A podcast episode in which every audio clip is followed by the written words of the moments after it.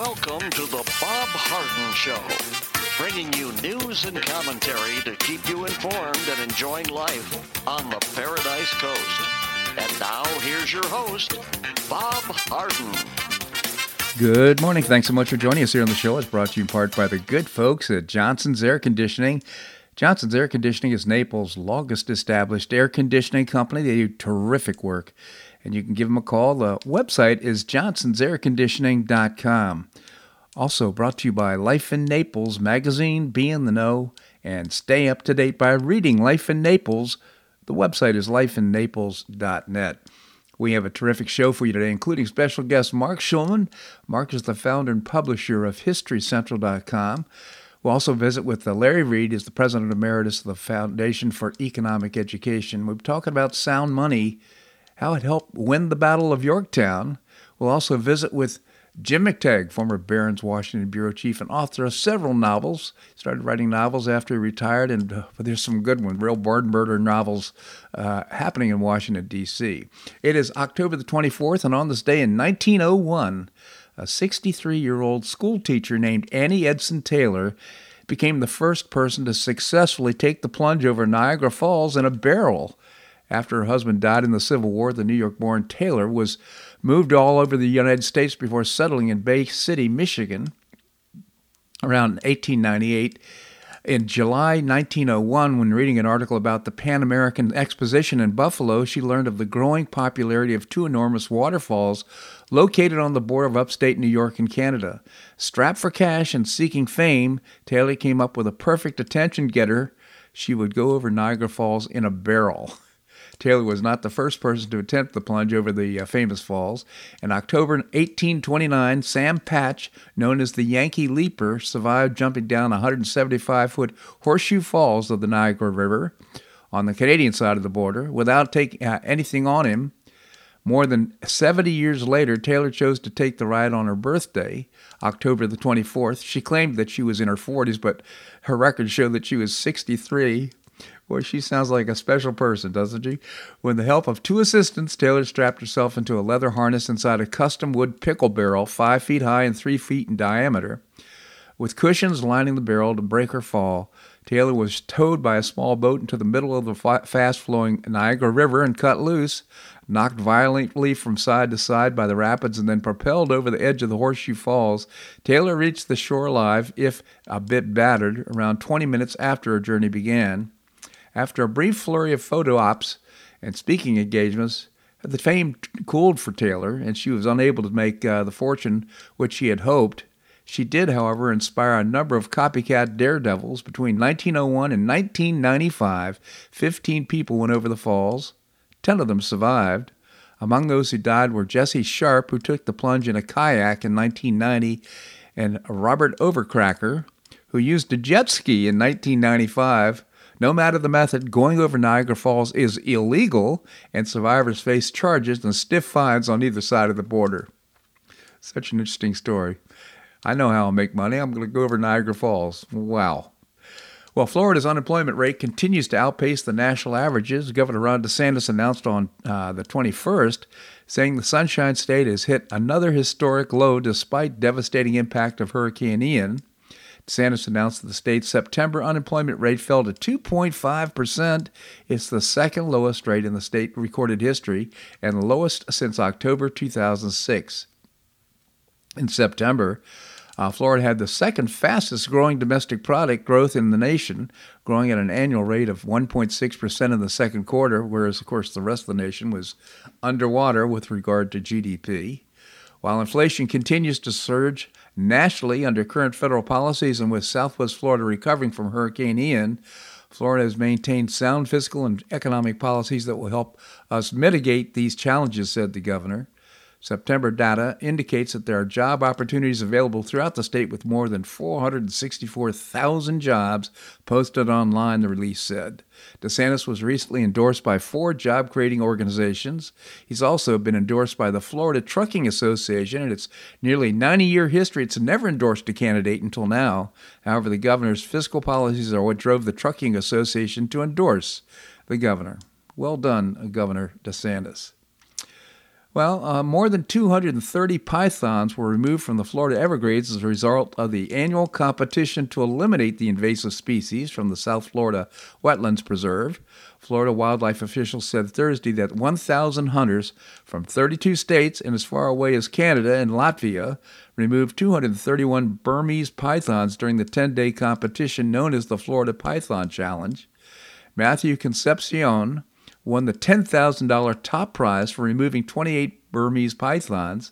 Another hunter, Dustin Crum, won a $1,500 prize for removing the longest python, a snake that measured over 11 feet. Pythons became invasive in Florida after they were brought into the state as pets and then abandoned in the wild by owners, say the officials, wildlife officials. Since 2000, more than 17,000 wild Burmese pythons have been removed from Florida, where they are a destructive presence for native species, according to the Florida Fish and Wildlife Conservation Commission. Kind of small odds there. It's a lot of work, so it must be kind of a sport for these folks. They do it every year. It's become kind of a national pastime for Burmese python hunters. $10,000, a lot of money, of course, but 1,000 people competing, a lot of walked away with nothing. Florida DeSantis announced that results of the 2022 National Assessment of Education Progress, which demonstrate once again the keeping kids in school throughout the 20 and 21 epidemic has put Florida students well ahead of their peers, especially with younger and educationally at-risk students who are harmed the most from distance learning in other states. In 2022, Florida's 4th and 8th grade students earned the highest ranking ever in each assessment and demonstrated historic achievement gaps closed for at-risk students at all levels. Florida's Hispanic students, black students, and students with disabilities all scored in the top 10 in every category. NAEP assessments are the only assessments taken consistently across the nation and therefore serve as a nation's report card. Last administered in 2019, the NAEP is administered every 2 years, although they skipped a year to 2022. We insisted on keeping schools open and guaranteed in-person learning in 2020 because we knew there would be widespread harm to our students if students were locked out. Today, results once again prove that we made the right decision, said the governor. We also know that younger and at-risk students would be the most impacted if schools were closed, and the results speak for themselves. In Florida, our fourth-grade students ranked number 3 in the nation in reading and number 4 in math, achieving top 4 in both English and math for the first time in state history, while lockdown California and New York aren't even in the top 30, said the governor. Pretty interesting. Well done. Again, great decisions made by this governor. Well, the 8th U.S. Circuit Court of Appeals granted a motion on Friday to temporarily block President Biden's estimated $500 million student loan handout plan. The appeals court ruled in favor of 6 Republican-led states who's requested that Biden's handout plan is halted while the courts work through its request for an injunction. Biden's plan, which aims to cancel up to $20,000 in student loan debt for Pell Grant recipients in college and up to $10,000 for others who borrowed using federal student loans. Qualifications for the handout include having an adjusted gross income of less than $125,000 or $250,000 for a married couple. The decision by the appeals court comes just days after the White House released the online application for the handout. President Biden said the application portal took over 8 million applications without any problems during the testing period, which was last weekend. In response to the decision by the appeals court, White House Press Secretary Karine Jean-Pierre said that the Biden administration will move full speed ahead in its preparations while complying with the order. It's also important to note that the order does not reverse the court's decision or dismissal of the case or suggest the case has merit. It simply prevents debt from being discharged until the court makes a decision, she added. As 1 million people fill out the application, we're going to make sure the system continues to work smoothly as possible so that we can deliver student loan relief for millions of Americans. She didn't say this, but just before the election. Our student loan plan lowers costs for Americans as they recover from the pandemic to give everybody a little more breathing room. Well, not everybody, just those that are having their loans forgiven. I want to make clear who's going to benefit most: working people, working middle-class folks, Biden said. More than 40 million Americans stand to benefit from this relief. Well, he falsely claimed he passed his much ballyhooed student loan bailout by a vote or two, even though Congress never voted on it. Just more, he's just not there. The president has made his bizarre comments while outlining the details of a student loan forgiveness program at the Now This News forum that covered a range of issues. The president's bizarre statements represent just one more in an ever-increasing list of bizarre moments, this one coming within days of him appearing to fall asleep in mid-interview. President Biden. One or two votes. It was a close vote, huh? Well, it was actually an executive order. Well, Democrat gubernatorial candidate Charlie Crist celebrated garnering the endorsement of former President Barack Obama just a couple of weeks away from the 2022 election. Hey, Florida, we've got a lot of work to do, and it starts with making Charlie Crist your next governor, the former president said. Charlie has two things I admire, guts and decency. Charlie Crist is fearless, guided by what is right, even when it's hard, said the former president. So if you're ready for a governor who cares about people instead of bullying them, well, who will fight for voting rights and a woman's right to choose, who understands the challenges you're facing every day and who will fight for you, vote for Charlie Crist, Obama said. Thank you, Barack Obama, Crist responded. It's pretty apparent that Obama has a real blind spot when it comes to political leadership and talent. He chose Biden as his VP and praised Kamala Harris as Biden's VP pick, and Crist is a chameleon and a sycophant. Crist was a former governor, and then became an independent, and then became a Democrat. It doesn't know what he stands for. He just wants to win. And by the way, according to NBC News, Democrat gubernatorial candidate Charlie Crist, campaign manager, who resigned just 3 weeks before the election, was arrested in a domestic violence case the day before he parted ways with the campaign. So that's the reason, and maybe also influenced by the fact that Crist is not going to win. Former President Donald Trump said, I will probably have to do it again in regards to running for president in 2024. But first, he said the GOP has to win the midterm elections. This, of course, was at Robestown, Texas, at a rally which was packed with supporters waving Save America signs and bursting into renditions of the national anthem, USA, and Let's Go Brandon. Former President Donald Trump warned the Democrats are against oil, God, and guns. Three staples in the state. They say Texas is going to go blue. It's not going to go blue. It's Trump. Trump told a Save America rally on Saturday night. The Texas way of life is under siege. They're against oil, God, and guns, and they say they're going to do well in Texas. I don't think so, said the president.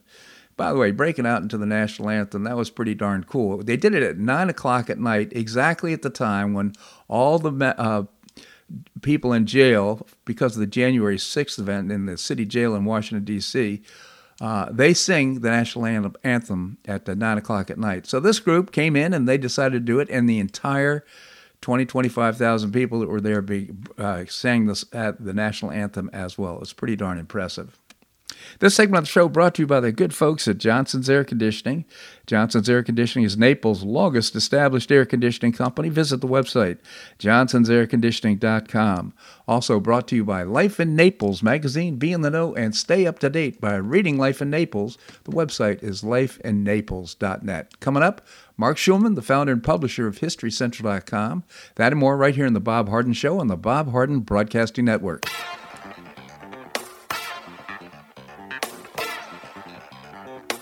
Stay tuned for more of The Bob Harden Show, here on the Bob Harden Broadcasting Network.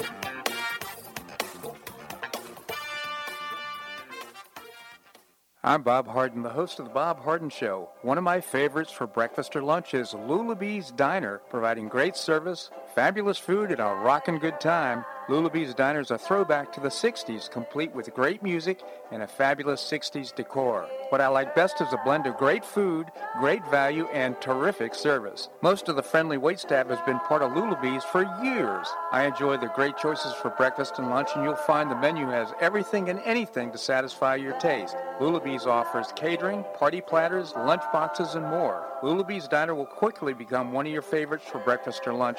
No reservations are needed. Check out the website at lulubees.com and stop by Lulubees Diner, open from 8 a.m. until 2 p.m. 7 days a week. Lulubees Diner in the Green Tree Shopping Center at the corner of Immokalee and Airport Pulling Roads. Stop by Lulubees Diner for fabulous food and for a forever cool rockin' good time.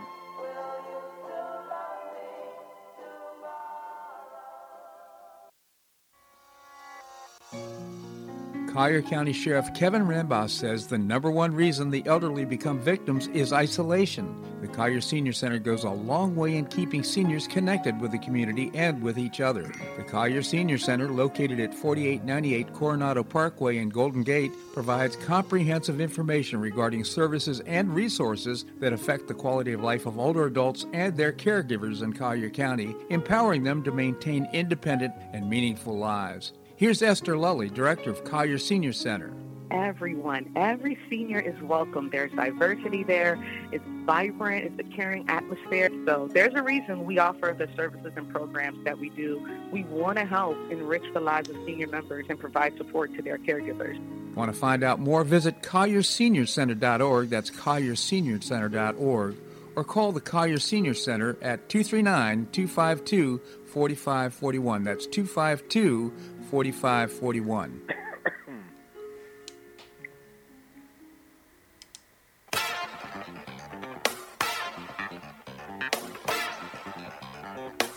back to the Bob Harden Show. And now here's your host, Bob Harden. Thanks so much for joining us here on the show. It's brought to you in part by the Foundation for Government Accountability, creating policies and programs, among other things, to get able-bodied folks off of welfare and back to work. It's a moral imperative. And you can find out more by visiting the website, thefga.org. Coming up, going to be visiting with Larry Reed, President Emeritus of the Foundation for Economic Education. Right now we have with us Marc Schulman. Marc is the founder and publisher of a terrific multimedia website. It's called historycentral.com. It's great for kids of all ages, including you and I, historycentral.com. Marc, thank you so much for joining us here on the show. Always a pleasure, Bob. Thank you, Marc. Let's talk about what's going on in the globe today, and such an interesting coronation of the third term for old new. Yeah, the old new. Indeed. I mean, look what we're seeing. You know, we spent the last 5 or 10 years being afraid of China, right? Yep. The rise of China. We're concerned about China. All those discussions, and I even told you to stop talking about communist China. Well, guess what? Communist China is back, and from all I can tell, China has shot itself in the foot twice in two big ways. I mean, number one, of course, the COVID policies. Continue when there's now a rise of COVID in China again, and the lockdowns, et cetera, are decimating their economy. But more importantly and more seriously, they're moving back to a more of a central economic rule, more of a communist type of economic system, less freedoms, giving their people less freedoms. Yeah, I don't think we have to worry about China anytime soon. It's like, you know, they're destroying their own miracle. The Chinese miracle is being destroyed because of their own need for power, especially Xi's need for power and one-man rule. It was so amazing. What was amazing to me is the public demonstration of taking the former chairman out of the meeting and taking him out and disappearing him. Quite frankly, I mean, I thought it was just a really it was so. Yeah, there's no question about it. But again, it's like so counterintuitive. It's the opposite of all what we had expected of China, right? Mm-hmm. And they're literally shooting themselves in the foot. Now, expand on that thought, Marc, because help us understand why they've shot themselves in the foot with this behavior. Okay, well, they've shot themselves in the foot because what was so successful about China was all of the new companies, the tech companies, all the things that had developed, and the freedoms that were giving them, and their ability to operate worldwide. What's happened by the policies of Xi have been multi-level problems with it. Number one, of course, they've silenced anyone who's had too much power. The head of Alibaba, who was too wealthy, he disappeared pretty much. Mm-hmm. And the disincentives for anyone to make a lot of money in China. The brightest are trying to leave because they're not interested in being in a China where that's taking place. They took Hong Kong, which was the center of finance and everything else for Asia, and basically everyone who can has left Hong Kong and is leaving Hong Kong because they instituted their views of freedom, which is zero. Right. On top of which, economically, they're moving much more towards state-controlled, state-directed, and as we've seen historically, it just doesn't work.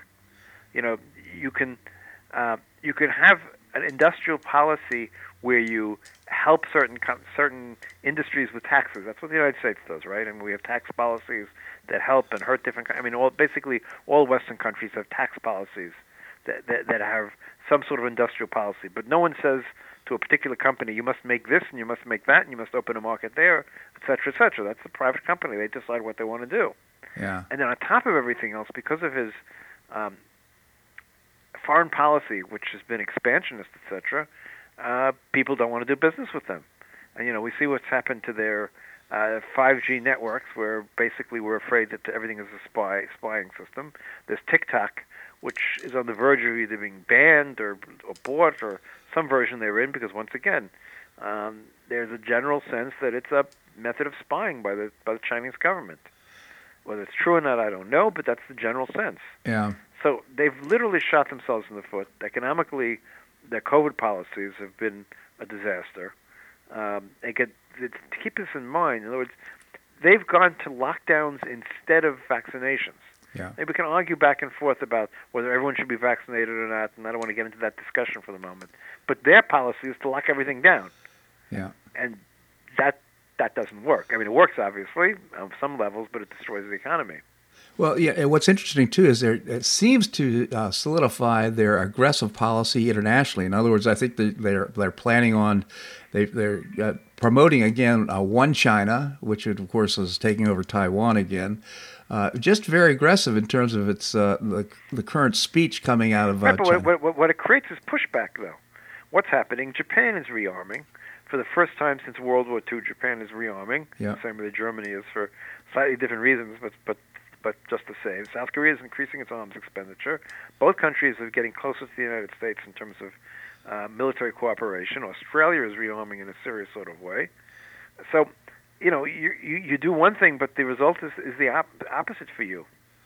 And, you know, they always say you can get more with honey than with vinegar. Well, that's what's happening. In other words, when they were talking about one China policy, where each one could have their own economic systems, etc., and if they would have continued with Hong Kong, with a part of China but a separate economic system and a separate policies in terms of politics and freedom, then maybe the Taiwanese people would have been willing to be part of China. Mm-hmm. But by doing what they did to Hong Kong, the people in Taiwan said, no, we don't trust you. This is what you're going to do to us. We want no part of this. Mark, expand a little bit about Hong Kong, because I think we all understand that people are not experiencing the freedom that they'd had before 1999. But my question is, you had mentioned that people with means of fleeing China now and taking their businesses elsewhere. Tell us the impact of that and what's happened. Well, they're taking capital and they're moving it out of the country. More importantly, they're taking intellectual capital, mm-hmm. knowledge that they're leaving as much as they can. Mm-hmm. I don't think we understand the fact that I think the third largest group of immigrants in the United States are Chinese. Yeah, interesting. Sort of under the radar completely, but it exists. I think it's 6% or 7% of American immigrants now in the United States are Chinese. So you positioned China as it was kind of the Chinese miracle. Now they've shot themselves in the foot. This is a very important development when it comes to China. Absolutely. Look, it's clearly there was a Chinese miracle. I mean, keep in mind that over 25 years, from the end of the Cultural Revolution, the opening of China, to last year, the year before, whenever it is, more people moved out of poverty in that period in the world, you know, in China, than it ever happened in the world. Mm-hmm. Right? Now, China was a very, very poor country. It's no longer a very, very poor country. And a lot of people moved out of poverty, and people are living middle-class lifestyles. And all that is for the good for the people. It's, you know, good for the world and everything else like that. However, at some point when you want to compete, we've discovered, and the world has discovered, that you need a place to be where people of the best intellects want to be, where ideas can percolate freely. And that's always been the great success of America, right? In other words, the fact that whether it's in Silicon Valley or in other places, ideas percolate. The best and brightest go to places like Stanford or MIT and other places, and they meet together and they create ideas and create great companies. Well, if China's not a place you want to be because you don't have the freedoms that you once had or thought you're going to have. You're going to lose that intellectual property that's really important in this day and age. So interesting. Marc Schulman, again, founder and publisher of historycentral.com. Mark, I need to take a little break. Can you stick around? Absolutely, Bob. All right, we're going to have more here on The Bob Harden Show on the Bob Harden Broadcasting Network.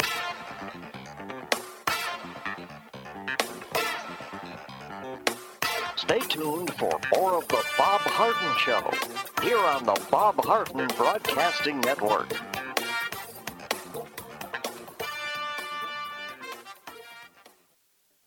You have questions about your retirement? Ameriprise Private Wealth Advisor Jason Nardella with Nardella Financial Group, a private wealth advisory practice of Ameriprise Financial Services, LLC, can help. With the exclusive Confident Retirement Approach, you'll work together to develop a retirement roadmap to get you where you want to go. Call Nardella Financial Group today at 239-325-1041. That's 239-325-1041. Office is located at 9015 Stratistel Court, Suite 103, Naples, Florida. The Confident Retirement Approach is not a guarantee of future financial results. Investment advisory products and services are made available through Ameriprise Financial Services, LLC, a registered investment advisor.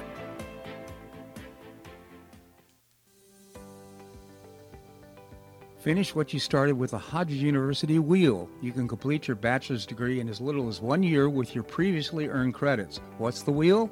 It's a customized bachelor's degree in organizational management. Learn about and apply the business, management, and leadership skills you need to advance your career.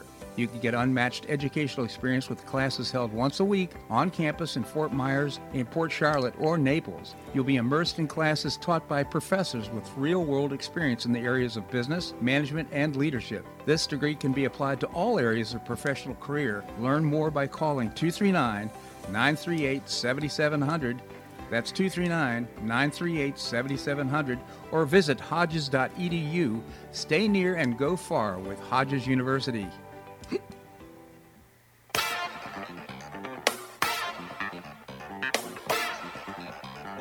Welcome back to the Bob Harden Show.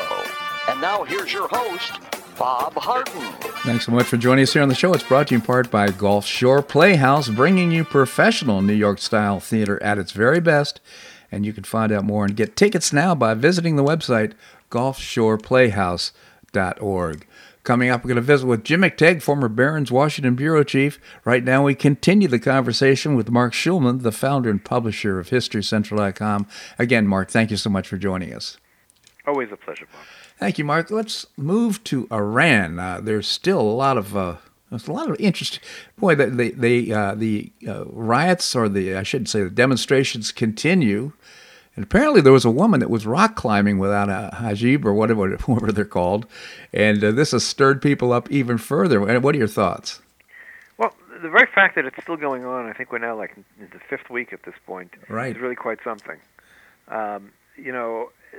Previous times they managed to clamp down on the demonstrations much quicker. I think they're having more difficulty because it's primarily led by women. And it's much deeper, it seems. It's much deeper in the society at this point. It's not just students, or it's not one group or another. It includes workers and oil workers. And across the board, people are just tired of the regime. Yeah. The Iranian people are mostly secular, and they've been imposed upon them a religious regime now for all of these years. They're tired of that. They want some form of democracy. They want more connection to the West. They're tired of sanctions and everything else that... the nuclear program does the individual Iranian no good. Right. They're not interested in any of those things. They want to be part of the Western world. The Iranians are the people themselves are very forward-thinking. They're highly educated, and they're just tired of all this. So we'll have to see. I mean, I always have the point that if you're willing to kill your own people, you can maintain power. We'll have to see. It could peter out, or it could still end up in a total revolution. We just don't know. So I've also always held the premise that people are ruled by dictators. They give permission for that to happen until they rise up and fight against it. And it looks like this is what's happening in Iran now. Finally, the people say, we've had it, we don't want it anymore. I just wonder if the mullahs are going to gather up all their cash and take off. Don't know. I don't think so. I think they're true believers. They're not going to run away so quickly. Mm-hmm. So we'll have to see. It's a big unknown. you're right about dictators, but dictators can sometimes maintain control just by the sheer terror which they use. I mean, for instance, Stalin, for instance, maintained power because people were terrorized. Right. So we can't ignore that fact. And so, how strong these people are going to be, who's willing to join with them, it's a week by week situation. But remember the fact I'm saying week by week and not day by day. Yeah. Could be some very positive developments in the Middle East, though, as a result of all this. Let's move to Ukraine and Russia and what's happening. Well, it looks like the Russians are about to give up Kherson. They seem to be withdrawing. Their position there seems to be endangered, and they seem to be withdrawing, and the Ukrainians are moving forward. They're making ridiculous claims. Last night or yesterday, there was a discussion between the chief of staff of the Russian Army and American Defense. And the chief of staff of the U.S. Army, the Joint Chiefs. And there he said the Ukrainians were about to use a dirty bomb. Yeah. Which of course the Ukrainians don't have. It's another one of these false stories that go with biolabs and other nonsensical things that the Russians have been spouting. Are they stating what they're about to do? That's possibly. But the Russians are in real difficulty. Their major draft has not worked out very well so far. It's created a lot of dissent at home. Putin's deal with the Russian people was, I'll give you peace, calm, and economic security. You leave the politics alone to me. But he violated that in terms of peace, calm, and I'm drafting you into the army and you may die. So we'll have to see. I mean, look, the Ukrainians are fighting the fight for all of us, and so far they're winning. It's a slow, difficult battle, but they're doing it, and we just need to keep on supporting them as much as we can. I harbor a different point of view. I definitely Putin has a black hat, and he's a bad guy. But I can't, coming out of one of the most corrupt countries in the nation or in the world. I have real questions. That's way overstated. I'm sorry, you're listening to too much. I have real questions about Zelensky and his motivation. That's all. That's all I'm saying. Why? Based on what? Based on what facts? Based on the fact that he's put in a position. Your sources there are really problematic. What basis do you have for Zelensky's bad motivation? Well, my intuition. I'm very skeptical about people in power, and I just wonder. He could have a black hat too. I just think we should keep that as keep an open mind about that. I'm not making accusations. I'm just. I think it's a mistake to even to try to create any sort of false equivalency here. Yeah. You have one country that invaded the other for no good reason whatsoever, and has been engaging in war crimes on a regular basis, war crimes close to genocide, and you have another side that's been defending its own land. I don't think you can even try to create any sort of equivalency or worrying that Zelensky may not be as white as one would hope. I mean, no one's as white as we would hope. But the reality is his country was invaded. Yeah. His country is where the people are being killed, who are civilians being killed and massacred, quite honestly, by the Russian troops. So I don't see even trying to bring up the false equivalency is someone's propaganda in some ways. I'm sorry. Well, there's no basis. We'll see how this all washes out in history. So the history, the basis might be something like, for example, money laundering. For example, siphoning off. Okay, but let's just say for a second, I don't think it's true. But let's just say 10% of the aid was being siphoned off by various people and being stolen. Okay. Yeah. That doesn't change the basic calculus here. You're right. Well, in terms of Putin, you're absolutely right. But it does raise questions, I think, about the motivation of Zelensky and how he's operating and running his country. Well, there's absolutely not even a hint of any corruption in terms of Zelensky himself. I've seen no reports anywhere that talks about that. There's nothing about that whatsoever. It's just an intuition because Ukraine has been corrupt. Well, Ukraine has been corrupt, but it's been less corrupt in the last couple of years. It's less corrupt than the Russians, without a doubt. So, yes, there's corruption in Ukraine, and I have no doubt that some people are making money, as in any war. I mean, just remember the United States during World War II. What did Truman make his name by? His commission in the Senate to look into basically the amount of money that was made by defense contractors semi-legally during World War II off the backs of the American people. And the military-industrial complex is alive and well in America right now. So it's alive everywhere. There's no question about it. So, hey, listen, before I let you go, Mark, I do want to just get your thoughts on England and what's happening there. It really it makes both the United States and Israel, who have questioned elections all the time these days, or questionable, makes them look very, very solid. I mean, the fact of the matter is we've had the shortest period of a prime minister. The Conservatives basically have not been able to recover because of Brexit. That's what everything comes down to. Brexit's been a failure. And so right now they're going to have another prime minister. People want general elections, which they absolutely don't want because they'll lose the general election in a big way right now. So they have no legitimacy. We're having prime minister after prime minister who's not been elected. Yeah. Which is very problematic. You know, when you've been a non-elected prime minister, people say, "Well, what gives you the right to make such decisions?" Right.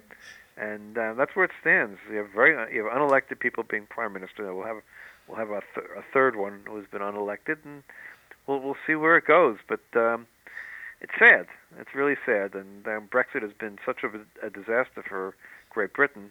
That we'll see how they can recover from it at this point. I still have questions about that. We'll see. Again, history will prove one way or the other whether that's the case. I just wonder if the EU might be the mistake itself.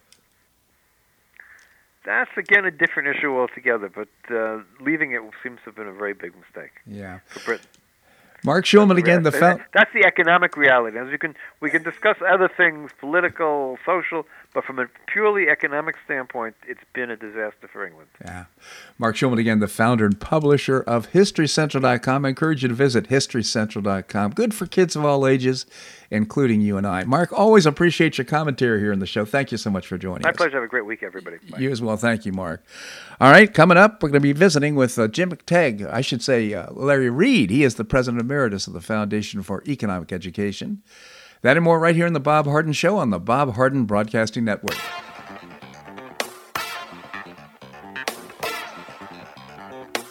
Stay tuned for more of the Bob Harden Show here on the Bob Harden Broadcasting Network.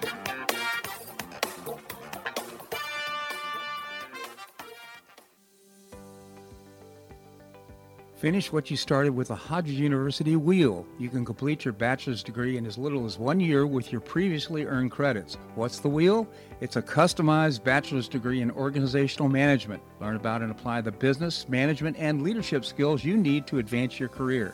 You can get unmatched educational experience with classes held once a week on campus in Fort Myers, in Port Charlotte, or Naples. You'll be immersed in classes taught by professors with real-world experience in the areas of business, management, and leadership. This degree can be applied to all areas of professional career. Learn more by calling 239-938-7700.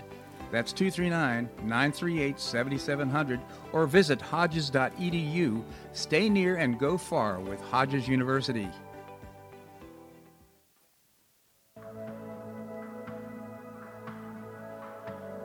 Do you suffer from joint pain in your shoulders, hips, or knees? I was suffering from debilitating pain in my knees. On a referral, I saw Dr. George Markovich with the Institute for Orthopedic Surgery and Sports Medicine. He successfully treated my symptoms and pain for several months. Finally, having exhausted all alternatives for pain management, Dr. Markovich and I agreed that surgery was my best alternative. Dr. Markovich replaced both of my knees in 2006, and I now have full range of motion in both knees, and I have no pain. I now play golf and exercise free of debilitating pain in my knees. Don't suffer needlessly with joint pain. Call orthopedic surgeon Dr. George Markovich with the Institute for Orthopedic Surgery and Sports Medicine at 482-5399. That's 482-5399. He did a great job for me, and he'll help you too.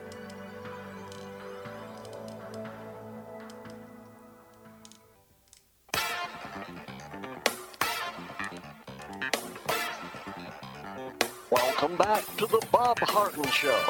And now here's your host, Bob Harden. Thanks so much for joining us here on the show. It's brought to you in part by Choice Social. Choice Social is a new, refreshing social networking platform, and you can find out more and download the app by visiting the website choicesocial.us. Coming up, we're going to visit with Jim McTague. Right now, we have with us Larry Reed. Larry is the President Emeritus of the Foundation for Economic Education. Larry, thank you so much for joining us. Thank you, Bob. It's always a pleasure. My pleasure, Larry. Tell us about the Foundation for Economic Education. Okay. We are an educational foundation focused on inspiring and educating young people from high school and college age. And our purpose is to instill in them an appreciation of the ideas of individual liberty, free enterprise, private property, limited government, and personal character. We do that through our very robust website, which is fee.org, as well as in-person events all over the country. Terrific organization. If you have somebody high school or college age in your life, introduce them to the Foundation for Economic Education. Terrific organization. And I must say, it's so ironic to me that most kids fight for freedom against their parents and so forth. They're very rebellious, and yet they embrace socialism. It makes no sense whatsoever. Yeah. It's amazing. So, Larry, you read a really interesting piece, How Sound Money Won the Battle of Yorktown and Saved the American Revolution. Maybe you can tell us about it. Okay. Yes, it was 241 years ago this past week that America won the Battle of Yorktown, which essentially ended the war with our mother country, Great Britain. And it's a fascinating story because on the eve of the Battle of Yorktown, which began with a siege of the city by George Washington's troops. It was occupied by British troops, so he laid siege to Yorktown beginning in late September. But on the eve of it, he was unable to pay his troops, and many of them had not been paid for quite a few months. And this is the time, of course, when the colonial paper currency had become completely worthless. That happened in May of 1781. So a lot of the troops were talking about just leaving and going home to their families. They had families they were responsible for, and without pay, that put tremendous hardship on them. But at the last minute, a French fleet was able to secure some gold and silver through contributions from people in Havana, Cuba, and under Admiral de Grasse, that French fleet made it to Virginia in time for Washington's troops to be paid, and they rallied and went on to win the Battle of Yorktown. Amazing story, Larry, and so many miracles occurred during the American Revolution. It's just amazing, and to have that kind of support. But it also raises this whole question about sound money and the importance of having our money right now is being run by the Fed, which is a private organization. It's not even part of the government, quite frankly. That's my understanding. Tell us about the importance of sound money, especially right now. Well, money, in order to perform its function, has to be sound in the sense that people have to have confidence in its value. And that was disappearing by 1780 in the American colonies. Actually newly declared states at that point, because they were printing paper money that had no backing. The only support behind the paper money was a vague promise that someday you could get silver or gold for it, that they would redeem it at some later date. But people lost confidence in that as the Continental Congress printed so much of it until it became, well, you've heard the phrase, not worth a continental, essentially worthless. So sound money is important for an economy to function, because if people don't have confidence in the medium of exchange, everything breaks down. Yeah. And everything that affects money affects everything else. So if prices are soaring and savings are evaporating because of hyperinflation, the whole economy just breaks down. So you're pointing out that we have a congressman right now who's championing the whole notion of returning to the gold standard. Maybe you can tell us about it. Yes, his name is Alex Mooney. He's a congressman from the state of West Virginia. He introduced early this month the Gold Standard Restoration Act, H.R. 9157. if it were to be passed by Congress and signed by the president, it would require public disclosure by the federal government of its gold holdings and would eventually define the dollar as a weight of gold. And in the process of doing that, it would restore the dollar and make it as good as gold again. Now, the chances of that passing in this Congress, of course, is nil. Right. And even less to be signed by this president. But it's in the hopper, and it's hopefully going to generate some discussion. And it's good to know that it's there when there's enough consensus and understanding to pass that. It would be a wonderful day. So you're for returning to the gold standard. I think we left the gold standard under Nixon, if I'm not mistaken. Yeah, the last tie that we had, it was a very tenuous one. Nixon severed in the early 1970s. And I do favor it. I think it would be good, but it served us well in the decades in our history that we had it. But it would really require a balanced budget, too, because you can't run trillion-dollar deficits and then tell the world that you're suddenly in favor of sound money. Nobody would believe you. Is there an interim step, Larry? In other words, is there something we could do to help shore up the dollar before returning to the gold standard? Yes, at the very least, I think the Federal Reserve could be, by Congress, instructed to stabilize the money supply and refrain from any further inflation of it. That would be a good step. Ultimately, I'd like to see the Fed abolished altogether. Yeah. And the best interim step altogether is to restrain spending. Yeah. Because, as I say, nobody will believe you if you say you have sound money now when you're running trillion-dollar deficits. No question. Again, Larry Reed, President Emeritus of the Foundation for Economic Education. Again, the website fee.org, FEE.org. Larry, always appreciate your commentary here on the show. Thank you so much for joining us. My pleasure. Thank you, Bob. All right. My pleasure indeed. Coming up, we're going to be visiting with Jim McTague. Jim is the former Barron's, Washington bureau chief. He retired and began writing novels, and they are barn burners. They are just terrific. His first is Follow the Leader. His second, Shake the Money Tree. And his third, all basically got a continuation of the same series. The third is No Problem. We're going to do that and more right here in The Bob Harden Show on the Bob Harden Broadcasting Network.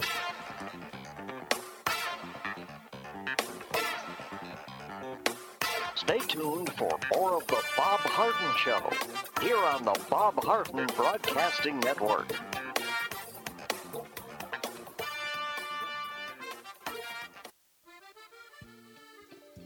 Blue Provence is one of only 97 restaurants worldwide to receive Wine Spectator's prestigious Grand Award, and they've received it for the 8th consecutive year. Blue Provence Restaurant is temporarily closed for renovations due to damage from Hurricane Ian, and they look forward to serving you again in the near future. In the meantime, you can enjoy their Grand Award-winning wine list with unbeatable prices on more than 2,500 wines by visiting Blue Provence Fine Wines at 1234 8th Street South, Monday through Saturday between 9 a.m. and 3 p.m.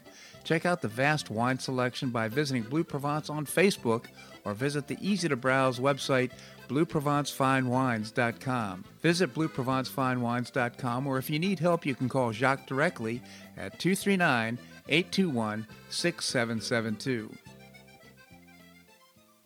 Do you have questions about your retirement? Ameriprise Private Wealth Advisor Jason Nardella with Nardella Financial Group, a private wealth advisory practice of Ameriprise Financial Services, LLC, can help. With the exclusive Confident Retirement approach, you'll work together to develop a retirement roadmap to get you where you want to go. Call Nardella Financial Group today at 239-325-1041. That's 239-325-1041. Office is located at 9015 Stratistel Court, Suite 103, Naples, Florida. The Confident Retirement Approach is not a guarantee of future financial results. Investment advisory products and services are made available through Ameriprise Financial Services, LLC, a registered investment advisor.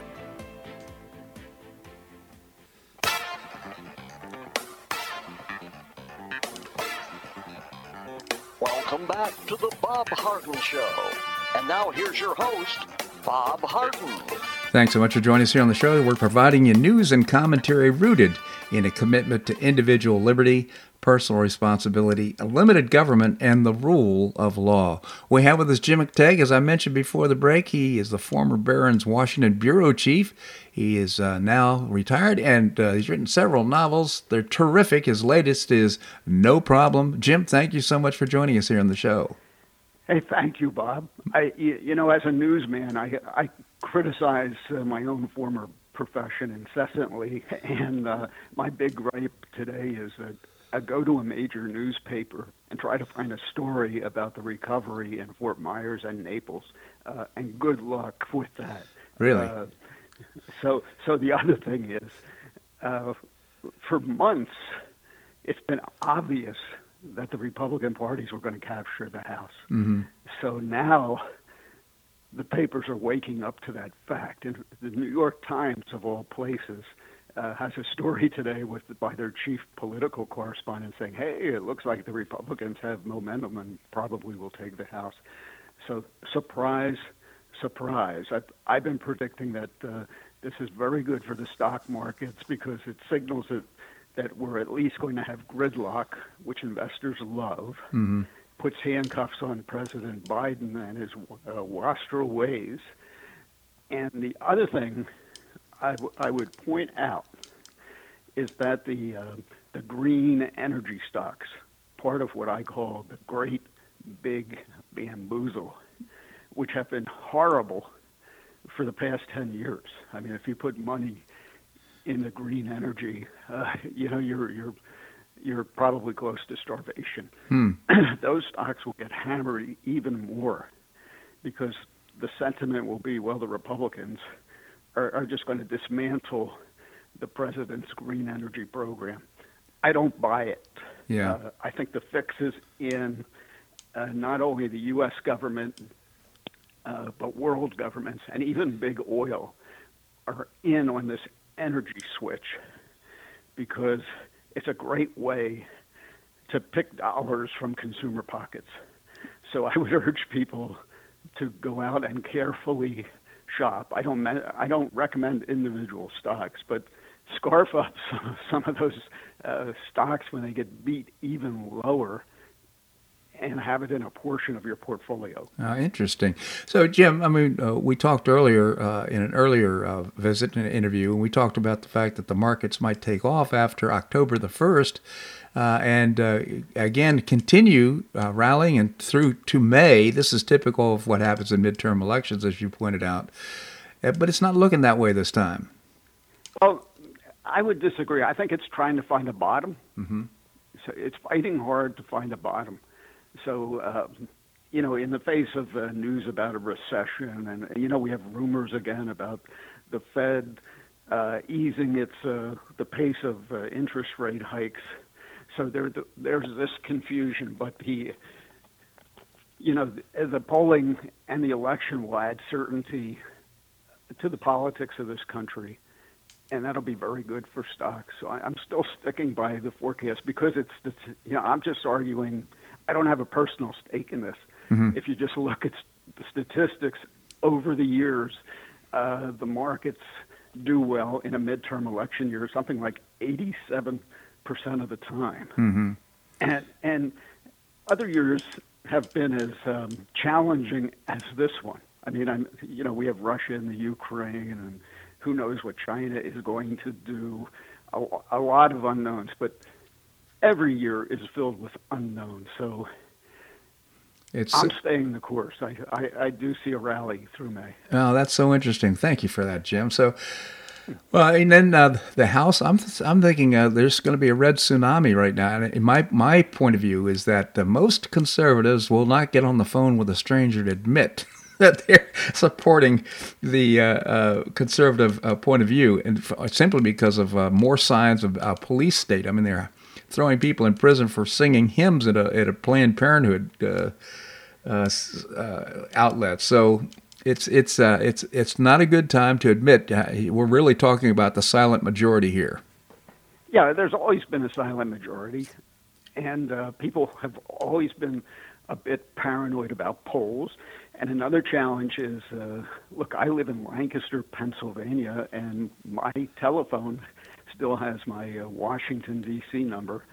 So, and my son, who lives in Colorado, has a New Jersey phone number. So when the pollsters are calling New Jersey numbers and Washington, D.C. numbers, they're getting people all over the country. So yeah.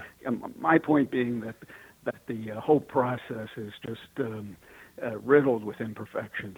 So I agree with you that the red turnout is going to shock the Democrats, who have been very blind. Well, I don't think they're blind. You know what? They're bluffing. They have to defend Biden after this election.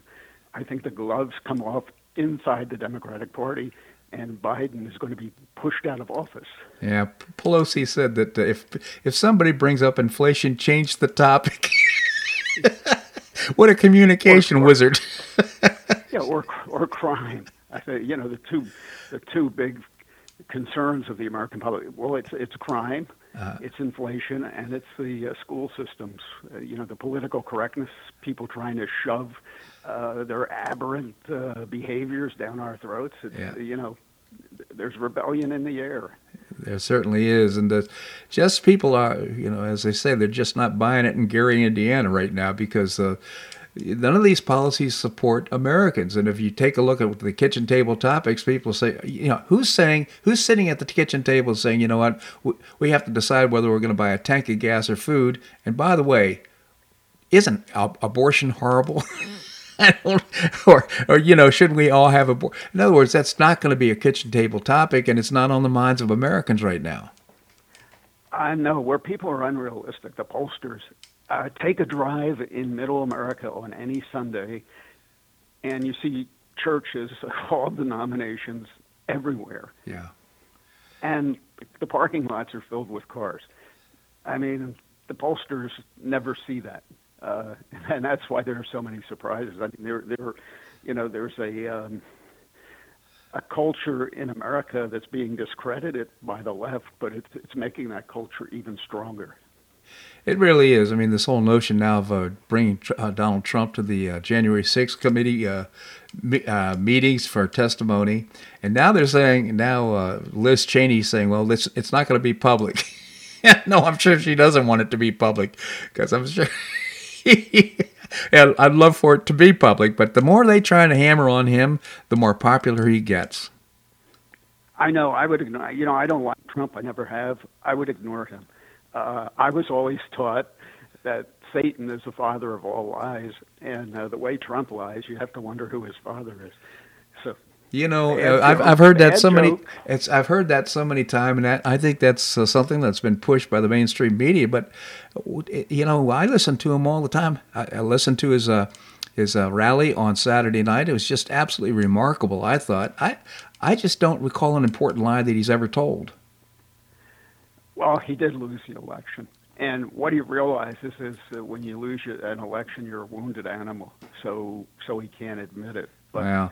You know, he does make a lot of salient points. I agree. Yeah, I mean, there are a lot of things he says I agree with. And I would say too that you know, there's a lot of evidence that he did not lose this election. I mean, there's so much evidence, and it's growing amount of evidence that that's the case. So he makes the claim, and quite frankly, I don't know how he could possibly be wrong at this point.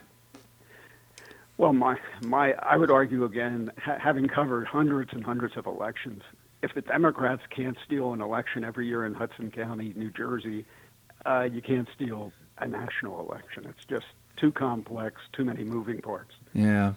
Well, I don't know. These Dominion machines, I think, have made a pretty good case that all the election results stop being calculated at 11 o'clock at night on the 3rd, I guess it was, November 3rd, 2020. And all of a sudden, as things start back up and the algorithm has changed and the results are different. So, well, I'm going to leave that to the courts. Okay, I'll leave it to the courts too, Jim, but I just genuinely appreciate your commentary here in the show. Thank you so much for joining us. Thank you, Bob, and I hope Naples recovers quickly. Well, thank you so much. It is recovering very nicely. Well, that's a wrap here in today's show. I hope you enjoyed it. Tomorrow we're going to visit with Kathleen Pasadomo, our state senator. Boo Mortensen will be joining us. Seton Motley, the founder and president of Less Government, and my wife Linda will be joining us for a segment as well. Always appreciate your comments here on the show. You can send me an email at bobharden@hotmail.com. bobharden@hotmail.com. Also, if you enjoy the show, tell your friends. That's the way we get the word out and support our advertisers who make this show possible. I hope you make it a great day on the Paradise Coast or wherever you are. Namaste.